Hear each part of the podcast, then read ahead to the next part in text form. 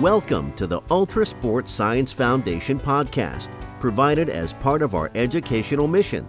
In these sessions, we chat with scientists and clinicians who are generating new knowledge related to ultra endurance sports, bringing you insight directly from those in the know. Please listen in to our conversation. Hi, I'm Matthew White, your host for this Ultra Sports Science podcast. Our guest today is Dr. Jonathan Little, an associate professor at the University of British Columbia, Okanagan. He's currently on sabbatical leave in Brisbane, Australia, and he'll talk to us today about his publication in Applied Physiology, Nutrition, and Metabolism. It's titled Nutritional Ketone Salts Increase Fat Oxidation but Impair High Intensity Exercise Performance in Healthy Adult Males. And the study's titled by O'Malley, Myatt Cote Durrer, and himself, Little. Thanks, Jonathan, for taking time out of the sun down there in Brisbane to talk to us on your study. Well, thanks for having me, and I appreciate your interest in, in our research. Indeed. Uh, it's uh, a novel topic in the ultra sports community, and uh, I think your study's bringing some interesting results uh, to the mix as people are sorting out uh, these benefits of these supplements uh, for ultra sport and for other athletes as well. So, before we start on your novel study, Jonathan, I was going to ask you to just to give the audience a summary of how you got interested in this research and a little bit on the scope of, of your own research program. Yeah, no, this is actually somewhat of an interesting way that we got into uh, to this particular study. So it's so uh, I like the story. We my lab is focused primarily on type two diabetes and uh, pre-diabetes, uh, different exercise or diet strategies to prevent or treat type two diabetes. And one of the uh, dietary strategies we've been focusing on is ketogenic diets, which are obviously a, a, hot topic right now in, in the healthcare world, particularly in diabetes. And I think your previous podcast uh, had some uh, discussion upon that. Um, so we're interested in ketogenic diets, and then with the advent of these ketone supplements, um, it creates a, a nice way to scientifically be able to test is it the ketones, the beta hydroxybutyrate, which is causing the effects, or is it the whole metabolic reprogramming or adaptation to a ketogenic diet? So that's what kind of got us interested in ketone supplements. It was a way for us to tease out whether it's ketones themselves or whether it's the entire metabolic adaptation to a ketogenic diet. So we started working on these uh, in the lab and, and essentially ordering the, the supplements from Amazon and and uh, seeing if they did raise beta hydroxybutyrate and what they did. And around that same time, the uh, the Cox et al. paper in Cell Metabolism 2016 uh, came out, and, and, that was obviously making a splash in, in the science world as well as media headlines. And there's one one statement in that paper where they say uh, the ketones may work by inhibiting glycolysis in a Randle-like cycle effect. So we can get into that later.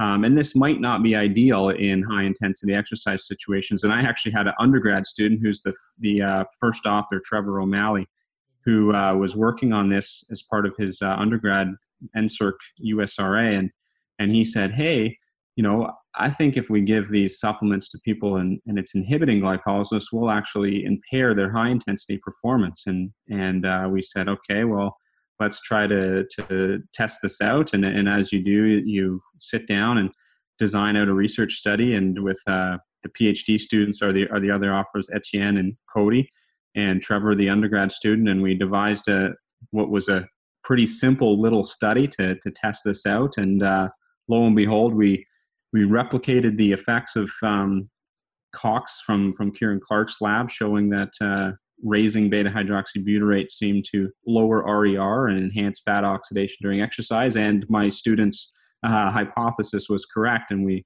impaired high intensity uh, performance. Uh, so it was kind of a, a neat way to uh, to do a study, but I, I, am by no means a uh, a ultra endurance uh, physiologist or most of my work now is, is focused clinically, not on kind of classic exercise physiology, which this study is, is similar to. But but that's what my training was in. Well, indeed, I mean that that's great that there's those parallels between the the diabetics and and the ultra endurance athletes, and I think some have described uh, the latter stages of the ultra endurance uh, events, something like a starvation diet with ketogenic, yeah. or maybe even similar to some some diabetic states. I'm, I'm glad that you brought up uh, Trevor and Etienne and Cody. Uh, that was my next uh, topic. Is I always like to give credit to the students and any of the research assistants that are um, uh, participating in the study, and and it's exciting to see an undergraduate uh, leading a paper uh, such as this. Yeah, he, he was a great undergrad student. He's now he's in physiotherapy or physical therapy school at, at UBC now. So I couldn't I couldn't convince him to stay in in research, but he's uh, he's uh, remained involved and, and right through the end of this paper was always uh, helping out despite uh, having moved on to to uh, a different healthcare profession. Oh, that's terrific. I mean, I think uh, they all end up reviewing research along the way, and any any uh, the health professionals that end up with some research experience during their training, it's a great benefit. so. Before I ask you, Jonathan, about the main findings in the studies, could you summarize the background uh, that led uh, you to ask uh, what would be the impact of uh, raising plasma beta hydroxybutyrate uh, through ingestion of these ketone salts on substrate oxidation performance. You've given a little bit of that already, and, and if you feel you've already addressed that, um, just to give a, a, summary of that then. Sure, yeah. No, I think there's plenty of research out there on ketogenic diets and, and exercise metabolism and exercise performance. Um, some some of it, I guess, more relevant than others to uh, ultra endurance athletes. But um, you know, scientifically, uh, when someone goes on a ketogenic diet, there's many variables that change. Right, your carbohydrate intake goes down, your fat intake goes up, your insulin levels go down. Uh, there's probably multiple adaptations going in your muscle and in your liver and in other uh, organs and tissues so when beta hydroxybutyrate is produced by the liver uh, from free fatty acids in that ketogenic diet uh, state, uh, it's not the only variable or factor that's changing. So from from my perspective as a scientist, it's impossible in a ketogenic diet scenario to tease out or determine whether the increase in ketones is at all relevant or whether it's the increase in ketones along with you know 10 or 15 or 20 or 100 other changes in physiology that happen when you adapt to a ketogenic diet. So um, we, with the advent of these supplements it allows you to to uh, test out close to what the isolated effects of raising ketones are. Obviously when you raise ketones you change a few other variables or physiology is never easy but it, but it's certainly much more cleaner than a uh, whole metabolic adaptation to a ketogenic diet to allow you to test whether beta hydroxybutyrate has an impact. Um, and, and, I suppose, I mean, uh, uh, some of the companies that are uh, promoting these are are suggesting or alluding to exogenous ketone supplements as the fourth macronutrient, um, and, and, it is kind of like that. You've never been able to before ingest uh, beta hydroxybutyrate, a, a fuel that your muscles and your brain and your heart can use.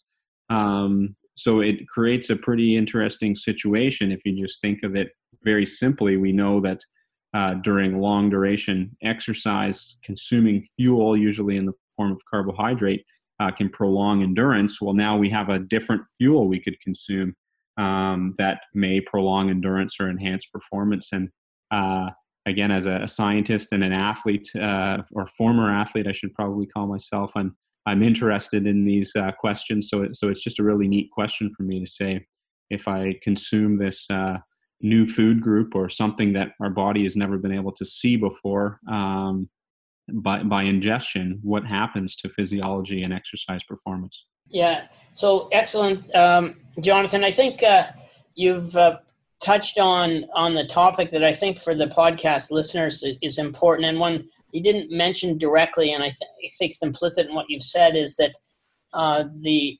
delay of the depletion of glycogen stores is perhaps the, the primary goal of the individuals taking the ketone supplements. Uh, could you speak yes. to that? Yeah, so that the data from uh, from Cox uh, in, published in Cell Metabolism was the first demonstration that that raising beta hydroxybutyrate through exogenous supplementation of ketones was able to essentially slow down glycogen degradation and they linked that to improved endurance performance which which again would be uh, ultimately what a, physiology would suggest will will enhance endurance performance so um, the idea being, again, it would be twofold, I think, here, Matt, is uh, one, you're just providing an alternative fuel from outside the body, ketones. So perhaps very simply, if you provide something from outside the body, similar to providing uh, carbohydrate from outside the body, you might be able to preserve your endogenous uh, stores. So that's kind of one potential way, very simplistic, uh, you know, counting up or doing the math type of thing.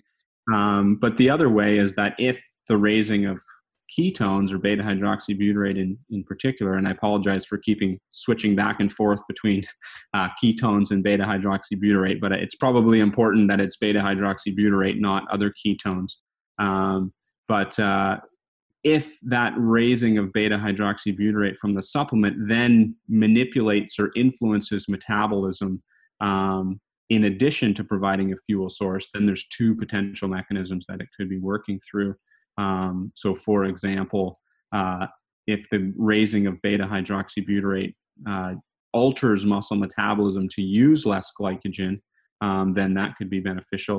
And the beta hydroxybutyrate is probably affecting the, the liver as well. And, and maybe we'll get to that. And, and some of our data su- supports the, the idea that it's impacting the liver. Okay, sure. The fourth macronutrient, that's an, that's an interesting uh, uh, concept. And uh, you showed that uh, during exercise that the beta hydroxybutyrate was elevated to about one millimole per liter. Yeah. And, and we, have been mentioning, even mentioning this, the study by Cox that everyone's read, and uh, and you mentioned the you know the first demonstration of the preservation or the delay of the glycogen depletion. And uh, so in their study, I think the the values that they saw for beta hydroxybutyrate were a little bit higher at yeah. two, four millimoles per liter and so the, the question then is, was the concentration in your study high enough, the blood concentration of beta hydroxybutyrate, and uh, could you speak uh, to the differences between the two studies? Yeah, so certainly we've worked uh, with the ketone esters as well, and they're certainly more potent uh, and effective at raising beta hydroxybutyrate, exactly like you, you mentioned there. The salts in our hands can get uh, beta hydroxybutyrate up to, to about one millimole per liter, um, which is still probably a tenfold increase from what most people are, are uh, sitting at, at when they wake up in the morning fasted. They might be at 0.1 or 0.2 millimoles. So it's still quite a large increase physiologically. Um, but the, the esters get, get the values up to maybe three uh, or four millimoles per liter. So I, I think what was encouraging in our study, Matt, was that we saw the same gross metabolic effects of raising beta hydroxybutyrate to one millimole per liter. That is the reduction in RER um, we saw during exercise at the low intensities, and um, we act, and we saw actually a small reduction in glucose, which happens when beta hydroxybutyrate uh, is raised. Um, so I, am confident that it was influencing metabolism uh, similarly. Whether it was enough to, uh, you know, whether going higher would have provided more fuel and maybe compensated for um, for any yeah. detriments in glycogenolysis, I, I, I can't uh, make that, uh, I guess, guess, but uh, it's possible that there's differences between yeah. a value of one and a value of three for sure. Oh, yeah, I was thinking something along the lines of dose response. As well uh, on that same topics um, you gave the the keto salts 30 minutes prior to the three exercise stages of five minutes at uh, i think it was 30 and 60 percent and 90 percent below the ventilatory threshold and then you had a 150 kilojoule time trial. What are the views on the digestion absorption time uh, as well as the clearance of uh, beta hydroxybutyrate at rest and during exercise? So for somebody that might be thinking about implementing the salts. Is that 30 minutes uh, uh, the, the time uh, spot to use for ingesting a salt or a keto ester? Um, I, I, think so. 15 to 30 minutes, probably. The, the best study out there is um, from Brianna Stubbs, uh, published in uh, 2017 in uh, Frontiers in Physiology, and they actually do some some PK or pharmacokinetic type studies on salts versus esters. Um, from my memory, it's the same salts that, that we used. Yeah. Um, and they give doses every three hours, I think, across the day and, sh- and kind of show the, the curves. Um, and certainly within 30 minutes, that in both types of supplements uh, they're raised, it looks like the the ketone esters raise beta hydroxybutyrate quicker and more efficiently, so higher um, than the salts. But uh, and we did. I mean, we didn't do a full PK analysis before doing this study, as I as I mentioned, it was an undergrad's project. But we did some pilot work looking at uh, what ha- you know how long do they stay elevated after this dose and how quickly and and we kind of picked 30 minutes as a as a good uh, uh, time where you know in our pilot work people were raising up to to close to or at their peak um, so it gave a chance for the you know beta hydroxybutyrate to be floating around but exactly as you said we don't really know the clearance rate of of beta exogenous beta hydroxybutyrate um, during exercise particularly. So if you think uh, again just very simply if you've raised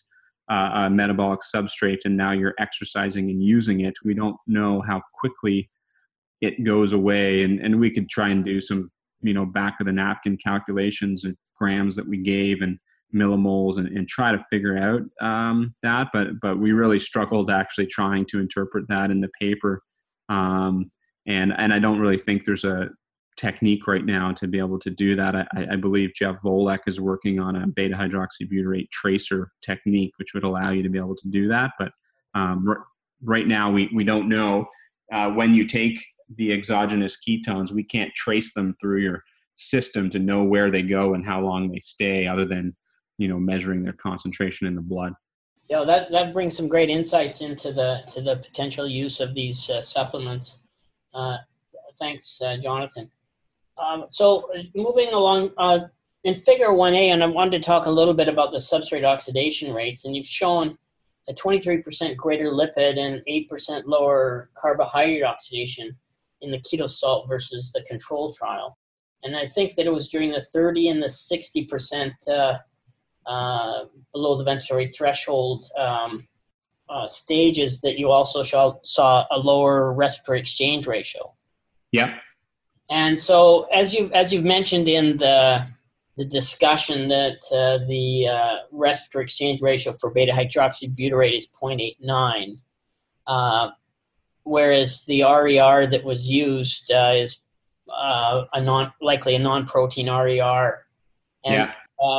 Uh, I think that perhaps the results, if we're to adjust um, for the beta hydroxybutyrate, as you say, you can't trace it, but it would appear to be pushing the respiratory exchange ratio up. So, if anything, there would be perhaps a, a greater uh, or a lower RER and a greater proportion of lipids oxidized. Would that would that follow? Uh, uh yeah, I think that's what we we alluded to. If you see, it was uh, in the discussion there. We we kind of had to tiptoe around that a little bit because we we mentioned we put in quotation marks um, you know if we were if the body was oxidizing the exogenous beta hydroxybutyrate and the RER of that is 0.9 we would expect the RER to get pulled up um, towards 0.89 when in fact we were showing it was getting pushed down if you want to use that that terminology. So i think your interpretation there is similar to ours um, i got slammed on twitter i think by somebody for uh, for using RER with uh, ketones on this, and uh, but I think I think I won the, the Twitter war because I told them to read the discussion, and uh, we're very careful to um, to suggest that it, it's uh, the pulling down of of RER um, suggests that it's a fat oxidation issue, not not just uh, you know the body's oxidizing these extra ketones. So. Absolutely. Well, that's it's good to see that you've uh, pointed that out, and and uh, something that I guess as as as the field moves forward, people perhaps will devise some methods uh, to perhaps revise the respiratory exchange ratio or look for other ways to quantify the the oxidation rates of beta hydroxy. Yeah. And if uh, I'll just add one thing, we didn't put this in the paper, but you know those substrate oxidation rates, whoever's uh, estimations you use, are you're you're right. They're they're carbohydrate and fat, ignoring protein. Um, or, or in some of the original papers, they've accounted for protein, but we tend to ignore it now. Yeah. Um, and in all the ketogenic diet literature, when when people are following a ketogenic diet and then exercising, all the classic studies from Phinney and and others, they use RER in these same methods when you know, presumably in those studies when when people's ketones are are at two or three millimoles, particularly during late stage of exercise, they must their muscles must be metabolizing ketones there too, and and they've published with using RER and fat and carbohydrate oxidation yeah. using these same uh, methods. So we kind of uh, suggested that too that that you know you, you can't uh, you can't kill us for for using the methods that everybody else is using. We're, we're um, acknowledging that that we don't know all the the answers when ketones are on board, but um, mm-hmm. it's a great point, and and I think you know until we have tracers, I think um, essentially we, we may need to rewrite the RER tables and substrate oxidation calculations for for three macronutrients carbohydrates fat and ketones uh, at some point. And and it's probably beyond my expertise to, to do that absolutely well the, the original equations by Dewar um, for the non-respiratory quotient or non-respiratory exchange non-protein respiratory exchange ratio uh, might need to be revisited so from the performance point of view you showed a 7% lower power in the keto salt group versus a control group. And I think you've talked about this a little bit, but uh, could you summarize what your thoughts are on the mechanism underlying that impairment of performance?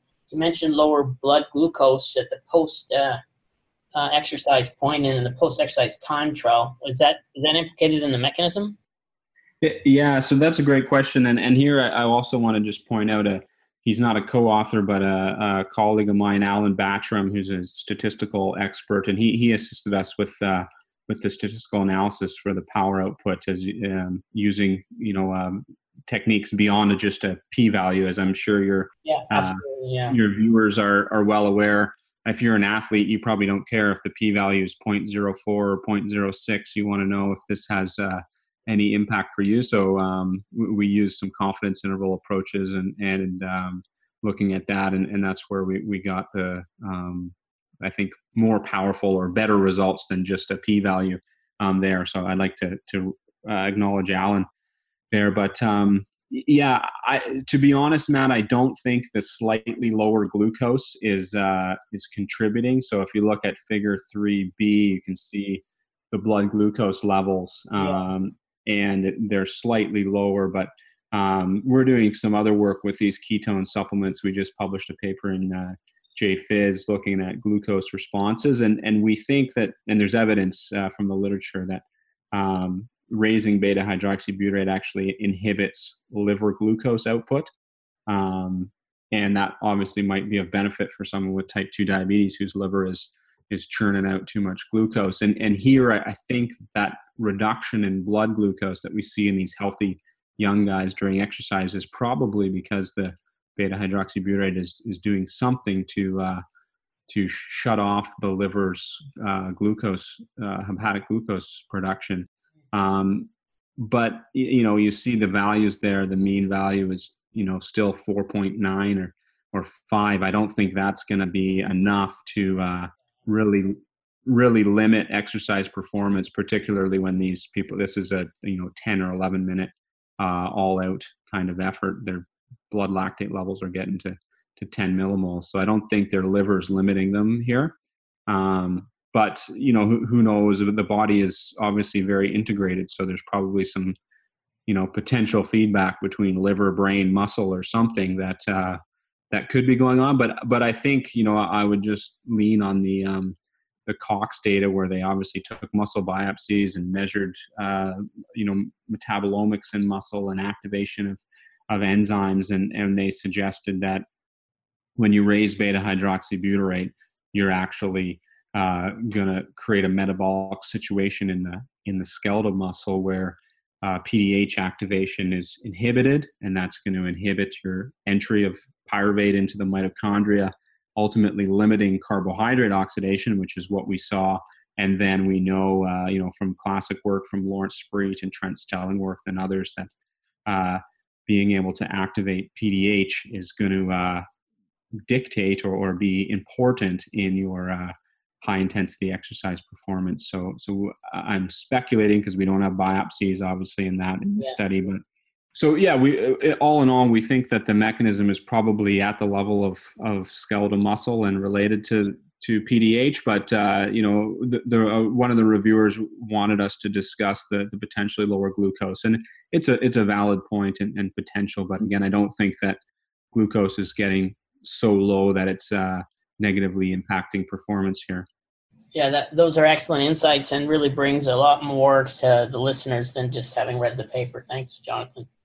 So, um, the, you know, the original approaches have been dietary, as we've discussed briefly, the ketogenic diets, low carbohydrate ketogenic diets. In our last podcast with McSwiney and, and colleagues in, from Ireland, uh, now there's some, you know, some relatively serious consequences or potential consequences: constipation, worsening of blood uh, lipid profiles, a loss of lean tissue, and the and the kidneys are working to clear the acid as these as uh, beta hydroxybutyric acid uh, dissociates.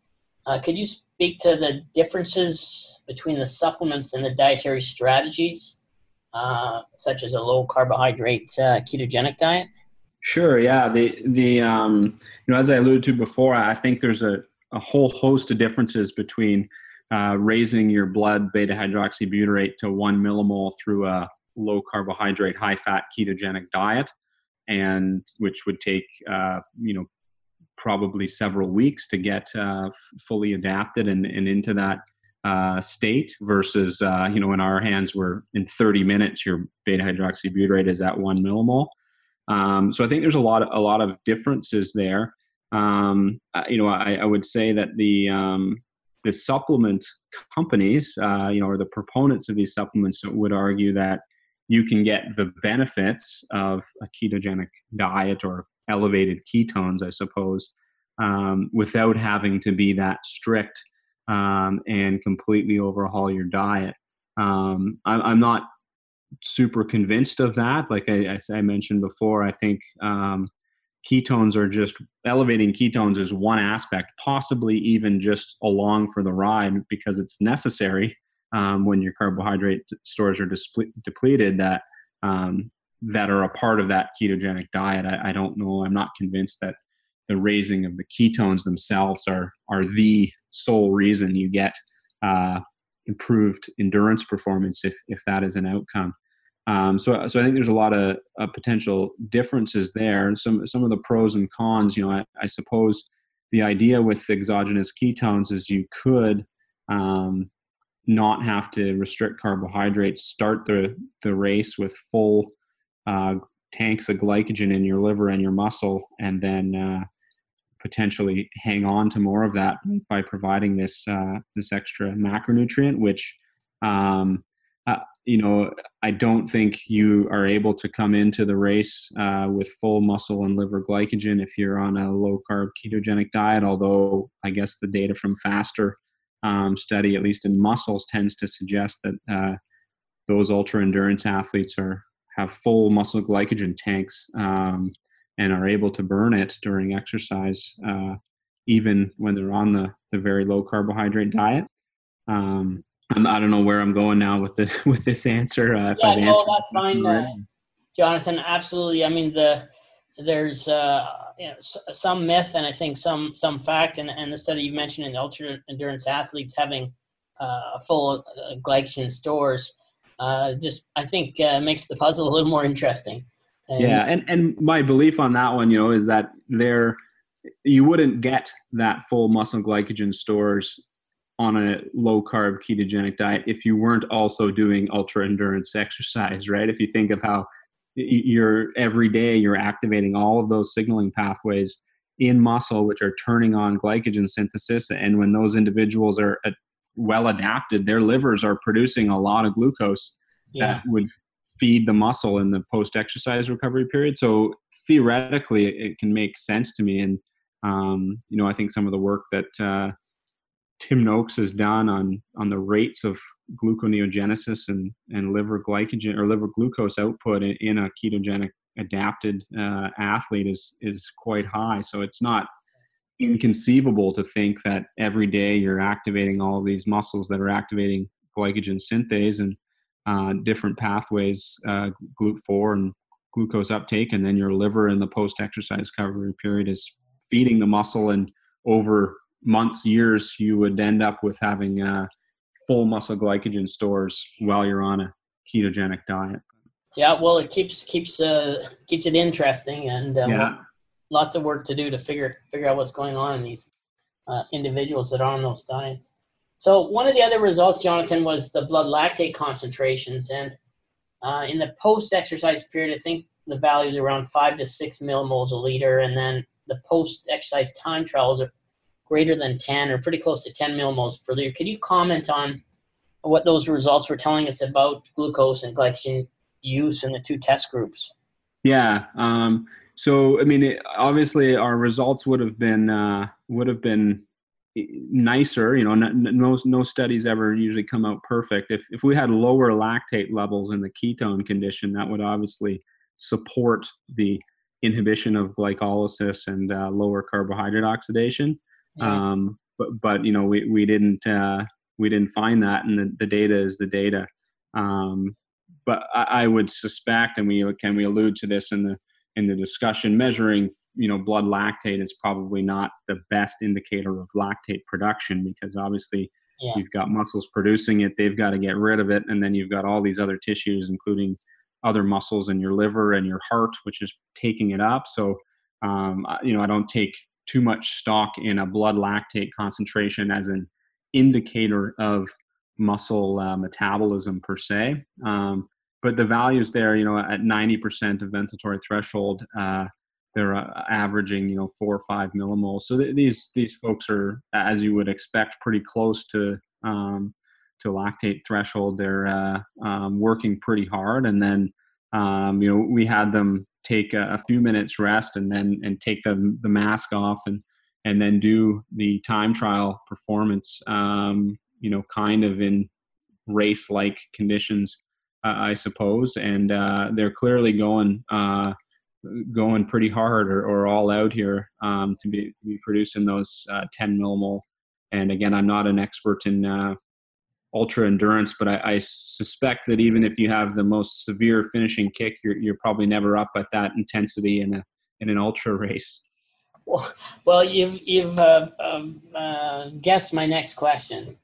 Uh, so um, locally, we have a, an ultra mountain ultra marathon, uh, the Knee Knackering North Shore Trail Run, and uh, we've got some preliminary results on these runners. And uh, something that surprised us, we saw that uh, over the 50 kilometer race, which uh, goes from about five to 10 hours in length, they're maintaining their age predicted heart rates at about 77 to 80 88%. And again, these are preliminary results and they're not part of a publication, but um, could you speak to the suitability with the results from your study on the suitability of uh, a ketone supplement for athletes like that? Should a yeah.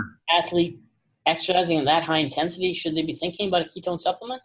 Yeah, that, that's a great question, and I just I'm going to be speculating or or providing you know just. Oh, uh, that's what we need speculation. Yeah, a crude opinion here. I suppose in a trail race like that, and if that's what their heart rates are at, it's probably the result of you know little bursts of climbing a hill, mm-hmm. um, and probably getting to you know 90 or, or 95% heart rate max and then you know recovering back down. And um, you know I, I, hadn't thought of it exactly this way but uh, perhaps if if those ability to to do that burst on the hill is uh, where the way, the race might be won or lost um, it might be something to think about as an ultra endurance athlete whether your performance on that little burst up the hill is is potentially impaired by uh, an exogenous ketone supplement, then you'd have to weigh that potential slight impairment in performance as you climb the hill with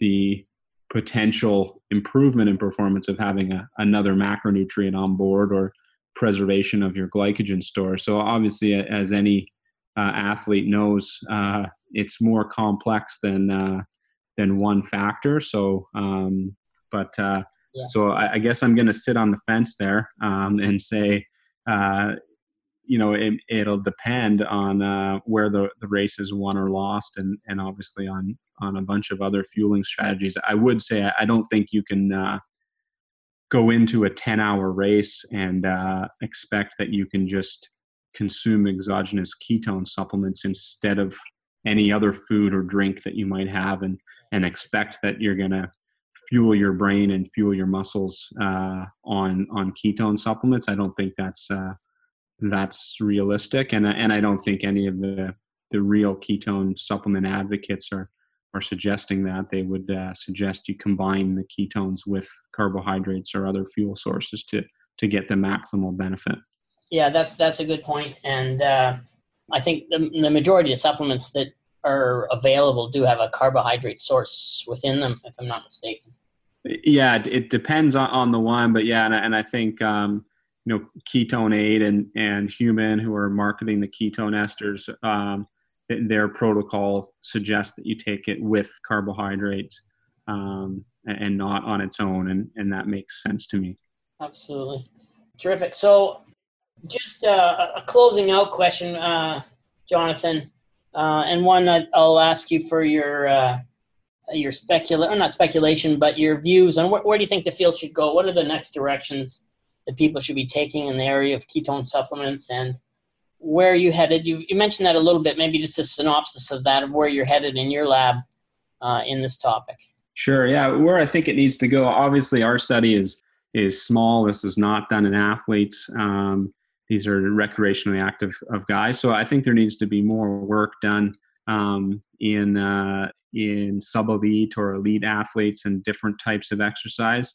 Um, I, I, would love to see studies done um, that follow the protocols that the uh, the, the, individuals uh, marketing the subjects suggest. So, or marketing the supplements suggest. So, you know, it, these protocols of combining with carbohydrates uh, at certain times, or using ketone supplements on a modified ketogenic diet, and those types of things. On, know, there's just really not any scientific or much scientific evidence that uh, that those strategies or suggestions are are backed by evidence. So I think we need a lot more research uh, in this, but it's an exciting area of research because again, uh, you know, physiologically, the situation of having ketones high when your body hasn't produced them itself is is really unique. Um, so I, I, think we need more work from the athlete perspective with different strategies. I think uh, from a health perspective, we need to, uh, that's where my lab is going. So we're using these ketone supplements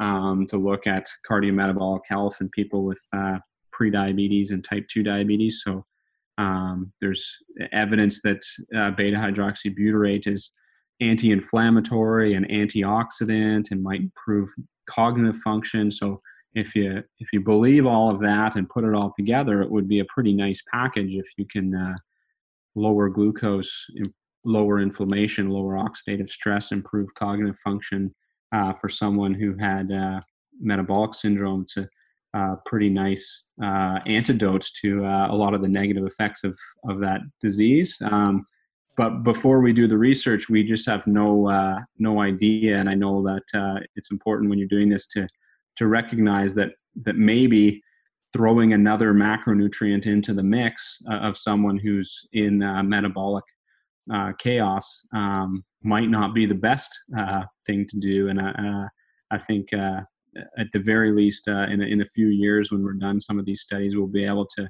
to say this is how these ketone supplements impact metabolic health in someone who's got prediabetes or type 2 diabetes and I, it probably won't be me, but I know there'll be lots of other people doing uh, doing the exercise performance research, and, and I hope that some of the protocols would uh, look at you know athletes that are keto adapted versus non keto adapted. How do the supplements affect them uh, when you take the ketone supplements with or without carbohydrates?